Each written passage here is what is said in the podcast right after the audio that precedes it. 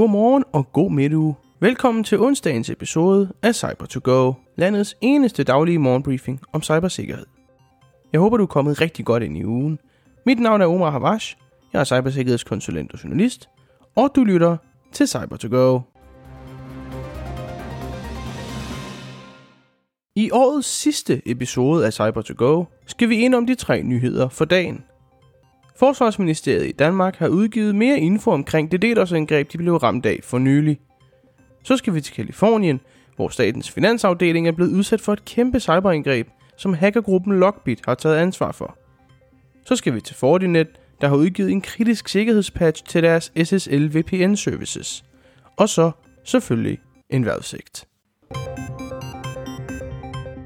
Som vi i sidste uge kunne berette, blev Forsvarsministeriet i Danmark ramt af et DDoS-angreb. Angrebet medførte, at ministeriets koncerns websites var nede i en kort periode. 6 timer efter den første udmelding kunne de annoncere, at det var et DDoS-angreb. Det har naturligvis skabt bekymring blandt den danske befolkning, da Forsvarsministeriets websites har kunne lægges ned. Der er selvfølgelig også løftet et spørgsmål om, hvorvidt data er blevet lækket. Men det er der ikke, bekræfter pressechefen for Forsvarets Materiel- og Indkøbsstyrelse, Torbjørn Nørgaard, til Ritzau. Så vidt jeg er orienteret, har der på intet tidspunkt været noget data fra forsvaret, som har været i fare for at blive kompromitteret, forklarer Nørgaard til Ritzau.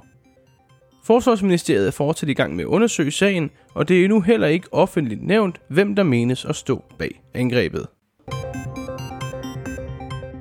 I Kalifornien er statens finansafdeling blevet udsat for et cyberangreb. Det bekræftede en talsperson til amerikanske medier i mandags. Ligeledes bekræftede statens Office of Emergency Affairs, at ingen penge var kompromitteret som følge af angrebet. Men nu har hackergruppen Lockbit, som vi har nævnt før her på Cyber2Go, taget ansvar for angrebet. For ifølge Level 7's opløsninger har Lockbit udgivet en kort liste og beviser for datalægget.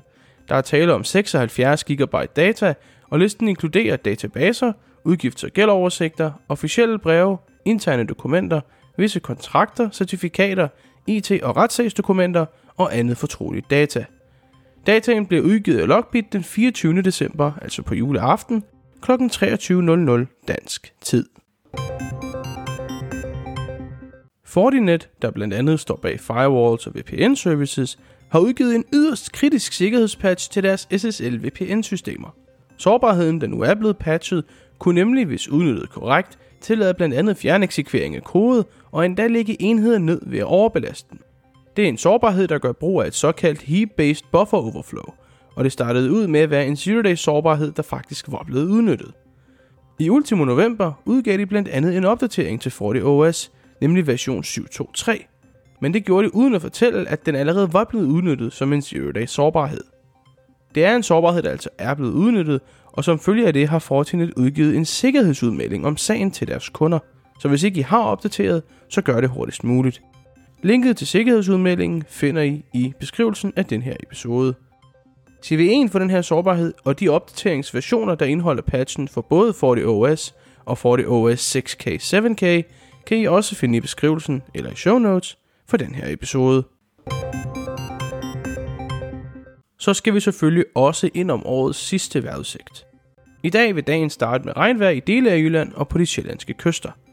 I Midtjylland vil man kunne se sne hen over formiddagen, og på Fyn starter vi dagen med skyer.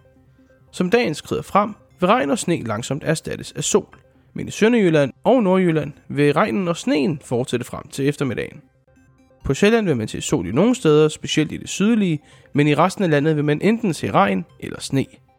På Fyn vil det være skyet det meste af dagen, og på Lolland Falster vil det være solrigt det meste af dagen. Når vi når hen mod natten, vil dele af landet være dækket af sne, og andre bare af mørke. Men generelt set vil dagen være betydeligt varmere, end den var i går. Temperaturen vil ligge mellem 1 grad under frysepunktet og 3 grader over frysepunktet. Hos Level 7 går vi meget op i at forbedre cybersikkerhedslandskabet i Danmark, både på et kommersielt virksomhedsplan og for dine ansatte.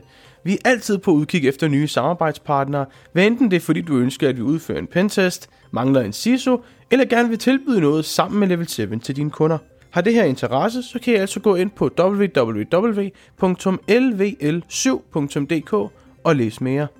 Jeg hedder Omar Habash, og du har lige lyttet til årets sidste episode af cyber to go Jeg vil rigtig gerne sige tusind tak for, at du har lyttet med i år, og tak for at du har været med i de her første 31 episoder af showet.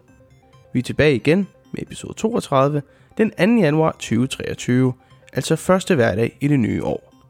Det er vi klokken 7.00 på alle platforme, du finder os på nu. Jeg glæder mig allerede til det nye år, og indtil da vil jeg ønske dig en rigtig glædelig jul, hvis du fejrer det, ellers en fantastisk ferie og et fantastisk nytår. Vi høres ved i 2023. Kør forsigtigt!